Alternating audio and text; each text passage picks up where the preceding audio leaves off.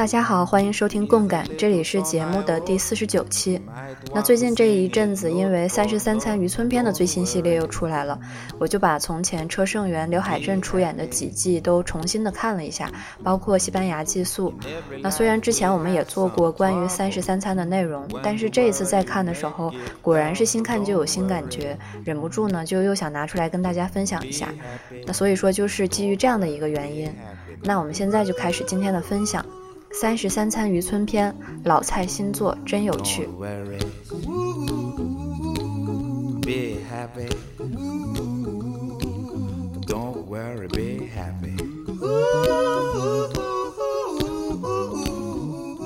在很久之前，在我还没有太摸索明白这个电台应该怎么搞的时候呢，就做了罗 PD 的特辑上中下。那现在想来，也是因为当时特别的感兴趣，特别喜欢，才会把自己还不怎么成熟的想法就一股脑的拿了出来。那现在重新再看的时候呢，又发现了更多觉得非常值得分享的地方可以补充进去。那说回到三十三餐的渔村篇，渔村篇第一次出现是在一五年的一月份，那距离现在已经有了五年的时间。那大家看综艺节目，或者说是自己喜欢的电视剧、电影，应该都会有一些很难忘的记忆点。比如说，我特别记得在刚开始看《Running Man》的时候，那个时候呢，他们是在建筑物进行这种夜晚的追击战，所以说这样的一个场景就是我非常明显的一个记忆点。那还有像《无限挑战》，《无限挑战》就是一开始画面比较渣的那个时候，像他们的无人岛特辑啊、国标舞特辑啊。但是呢，说实话，很多综艺的第一集，大部分我都已经不记得了。那直到今天，我还能够记得开播第一集的综艺，就有《新西游记》的第一季第一集，还有《三十三餐渔村篇》的第一集。我呢，一直都很记得我第一次去看渔村篇的那一个晚上。本来是准备要睡觉了，想着简单的把当时这个有一点怀疑的新综艺拿出来了解一下，结果一看呢，就一发不可收拾。在晚才岛那样一个风雨飘摇的小岛上，怎么会出现这样的精彩呢？那看到最后都舍不得睡觉的程度，是再次发现宝藏的感觉，和这种因为相信才去观看的稳定感是完全不一样的刺激。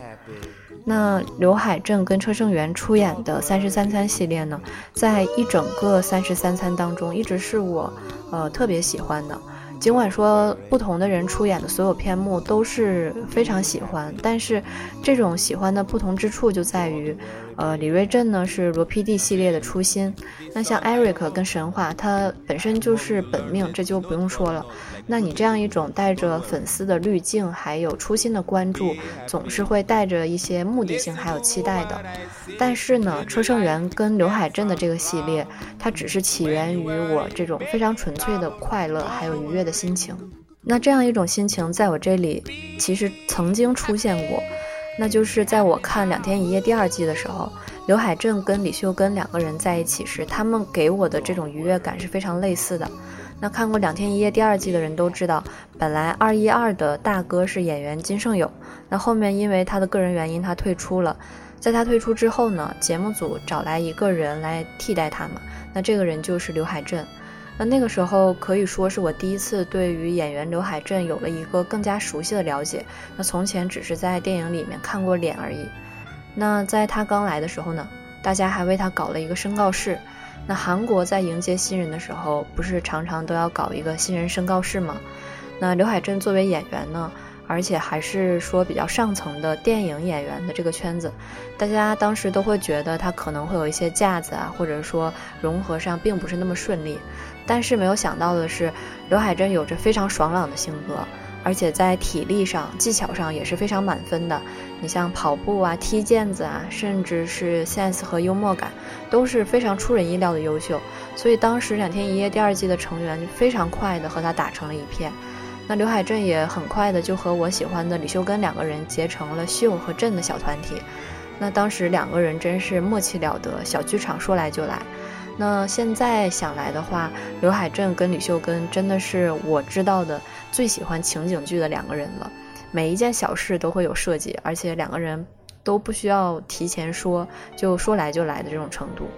那虽然说刘海镇他当时在《两天一夜》第二季的时间并没有很久，但是当时这个团队真的是让我特别的喜欢，有刘海镇、李秀根、车太贤他们在的这个《两天一夜》真的是太让我难以忘怀了。那二一二是一个以演员为主的团队嘛，那大家之间的相处方式特别的让我喜欢，嗯，也可以去听一下，我们之前也分享过关于《两天一夜》第二季的节目。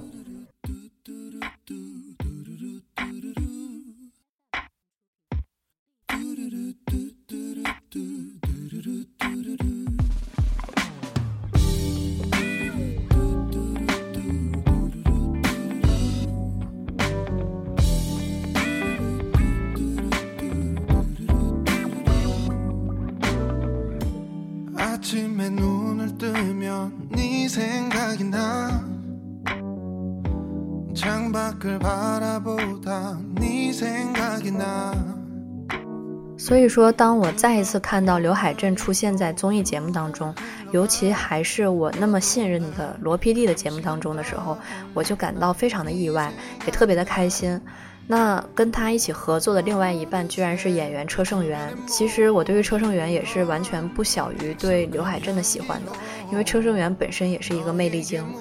那第一次知道车胜元的时机，我其实已经记不太清了，在很多的综艺里面都看过。那个时候《无限挑战》他也很早就去参加过了，后来还跟刘在石一起挖煤。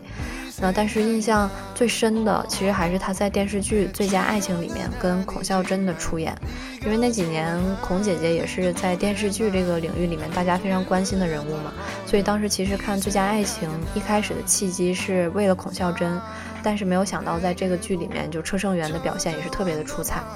那其实，当你后面看了车胜元的真人秀之后呢，你了解他更多之后，你就会觉得电视剧里面他的那个表演和他本人的形象真的还是挺不一样的。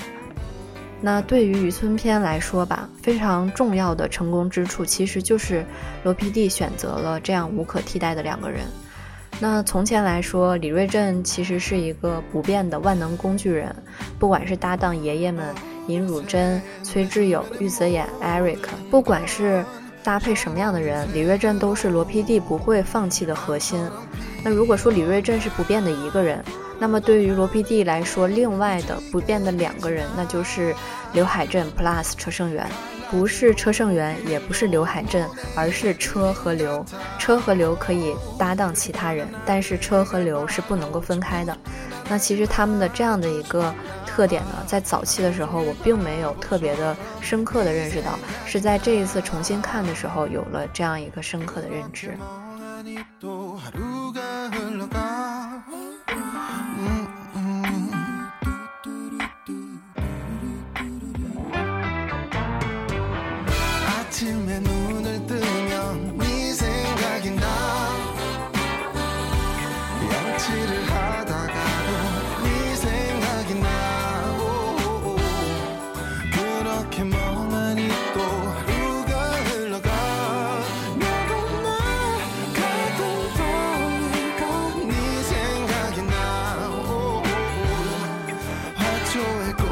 be on me.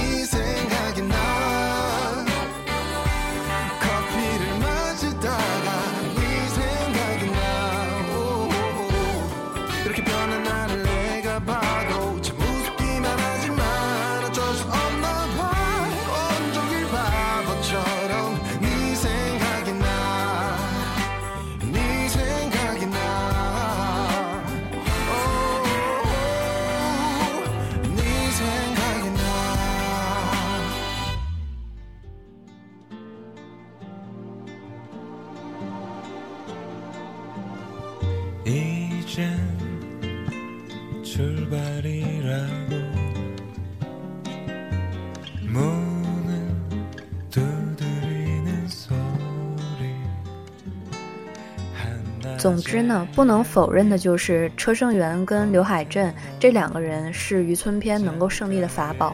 那在第一次看的时候，你就会发现刘海镇和车胜元之间莫名的和谐，是让人感到震惊的程度。那两个人在一起的时候，始终非常的愉快，不管是和孙浩俊还是后面的南柱赫在一起，他们总是那么的欢乐，甚至是制作组都能够透出愉悦。那之所以大家会有这样欢快的氛围呢，和车留两个人定下来的这种愉快的基调是分不开的。他们两个人在一起的稳定感呢，都让人有了这种老夫老妻的感觉。所以说，节目组给的定位是基于真实情况的，是完全不过分的。那当时让我感到惊讶的另外一个地方就是，看起来距离真人秀非常遥远的两个电影演员，实际上却是异能宝石。那足够要好的两个人就能够拍出值得看的综艺吗？我认为不一定。那车胜元跟刘海镇这两个人是足够的不一样，又足够的贴近彼此，在冲突之中呢，又有着包容。罗 PD 特别会选人，这一点大家都知道。但是让人好奇的是，罗 PD 是怎样去发现这两个人的呢？首先呢，这两个人是好感度非常高的演员，而且他们两个人属于个人色彩都很强的类型。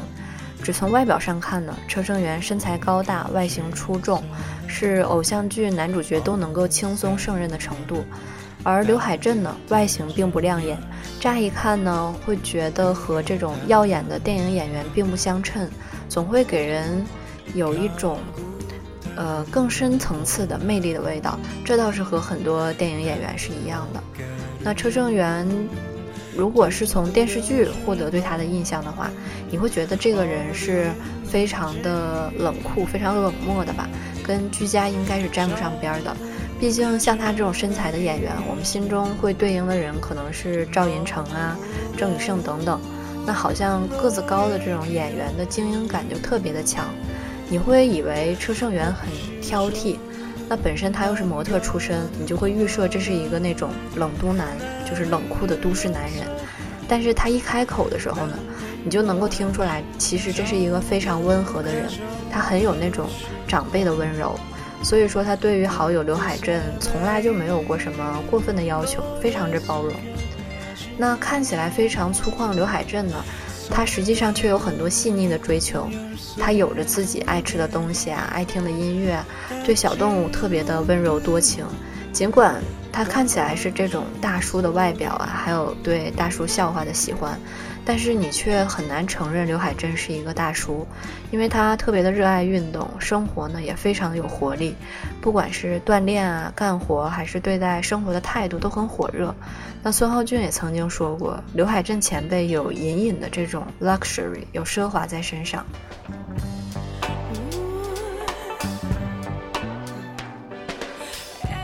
那这样的两个人，当他们来到了岛上的时候呢，又呈现了什么样的样子呢？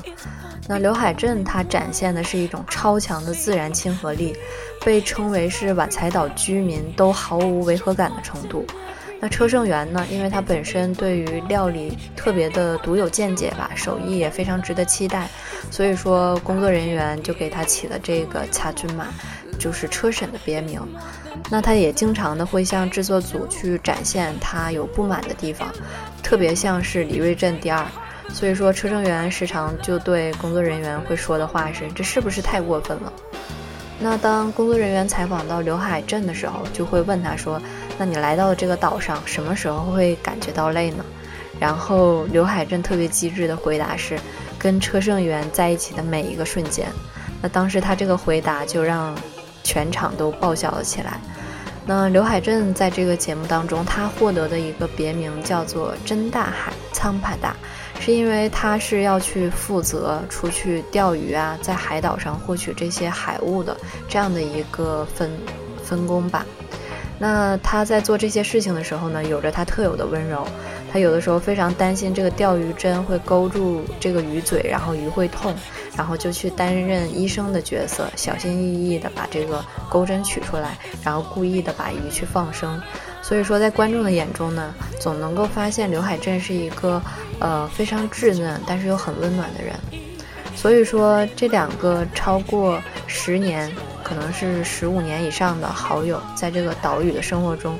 即使刘海镇时不时的会被车胜元唠叨，他也是一笑而过的。那这样的一种以这样温柔的性格行事的刘海镇呢，始终是让观众心情舒坦的一个非常重要的因素。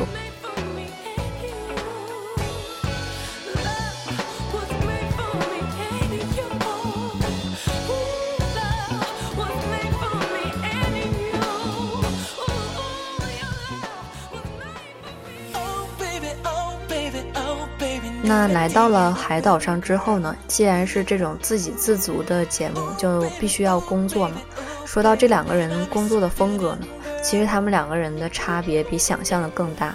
车胜元讨厌的活动呢，其实都是大海喜欢的。乍一看，他们就是两个完全相反的人，主内主外的区别可以说是非常的明显。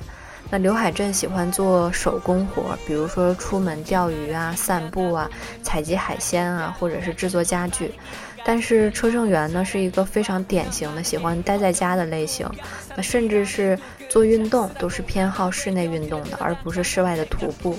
他能够做一切在家里做的工作，对于刘海镇觉得麻烦的切菜呀、做饭的事情，可以说是不厌其烦，而且非常的喜欢。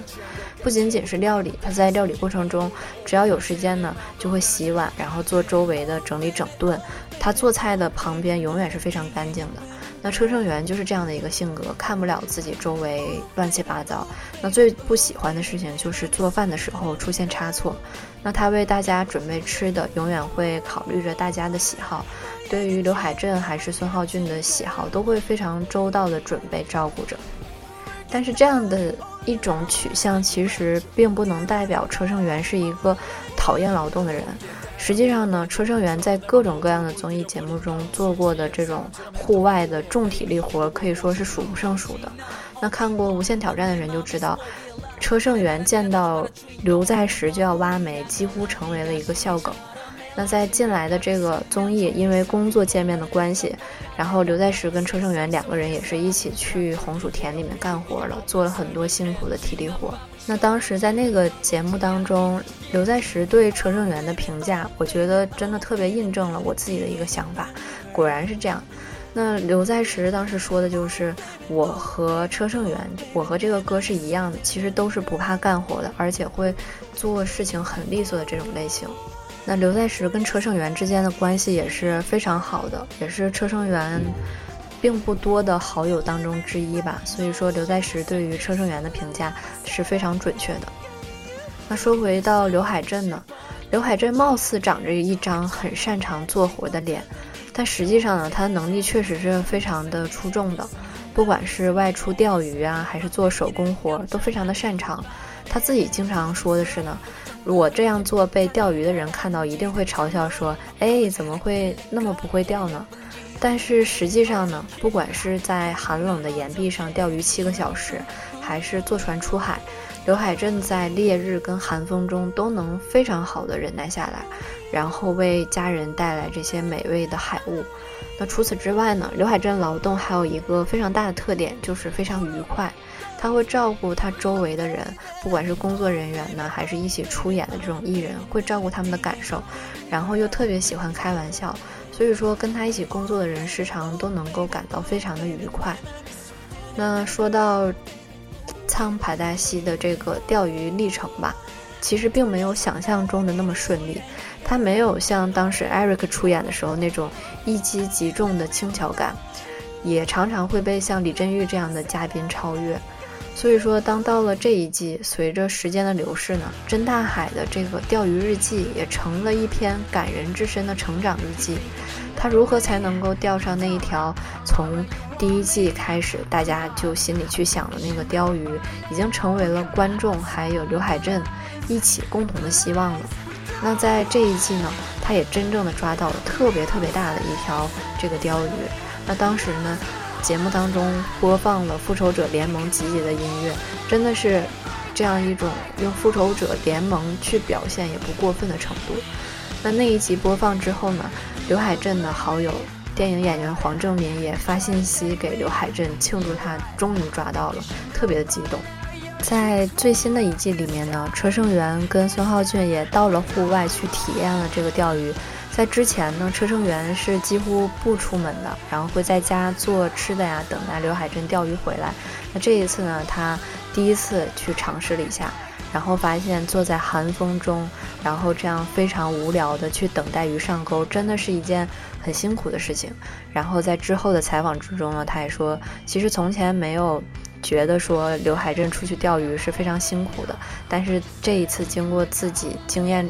体验之后就会觉得，啊，原来在外面要等待那么长时间，是一个非常熬人的事情。然后对此呢，也对刘海镇有了更多的敬意吧，对自己的好友也有了更多的感谢。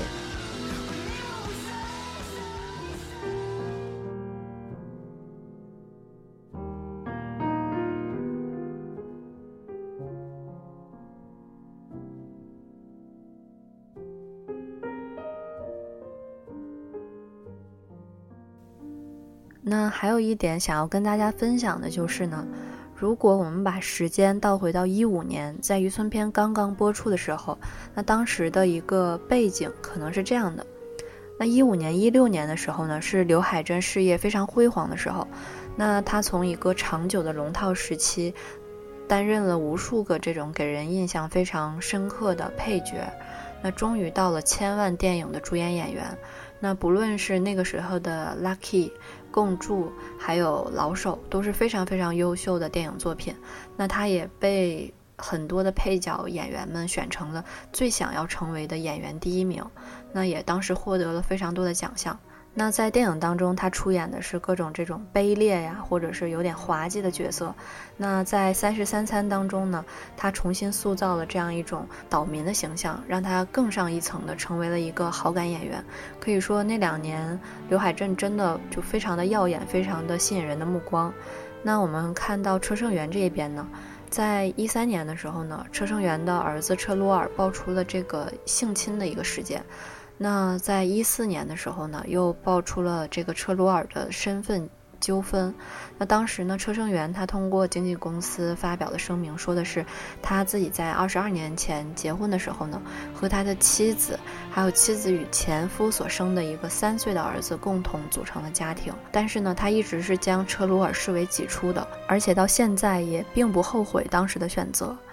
那在他爆出这个生父争议之前呢，其实大家都以为车胜元是在高中的时候和未婚先孕的妻子结婚的，但是现在看来呢，这实际上都是为了隐藏妻子曾经结过婚，还有车鲁尔是继子的事实，所以说他为了这样的事情放弃了自己的形象。那在当时呢，这个风波其实是挺受瞩目的，但是我相信，可能对于车胜元自己来说，并不是那样有破坏性的事情。毕竟车胜元在接受采访的时候，最多谈及的是他的家人，他时常说自己想成为被家人认可的演员，也说过想要以好爸爸还有好丈夫的身份被大众铭记，这才是他自己的一个人生目标。所以说，其实，在《三十三餐》还有当时的一些他的那个电视剧啊节目当中，你体会不到这样的一个负面的影响。但是呢，终究来说，这个事情还是一个风波吧。所以说，结合这样的一个背景，你再去看一五年的时候，呃，当时这两个朋友一起出演《三十三餐》，互相扶持、互相拥抱的样子，就会让你有了更多呃窝心的感受，有了更多这种联想吧。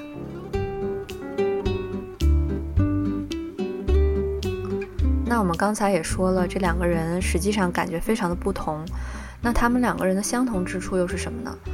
那这两个人的相同之处，往往都是节目当中的高光时刻，就是当这两个人同时开玩笑的时候，有着一样的幼稚。看着精致的车胜元跟刘海镇一样痴迷于去说那些不像话的大叔笑话，然后去演那些夸张的小剧场。而且我真的特别喜欢看他们两个之间的这样的搞笑的方式。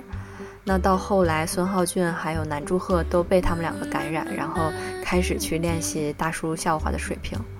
那这两个人的互称其实也挺有趣的，他们彼此面对彼此的时候不会叫他们的名字，只会说车选手、刘选手，或者是说车刘。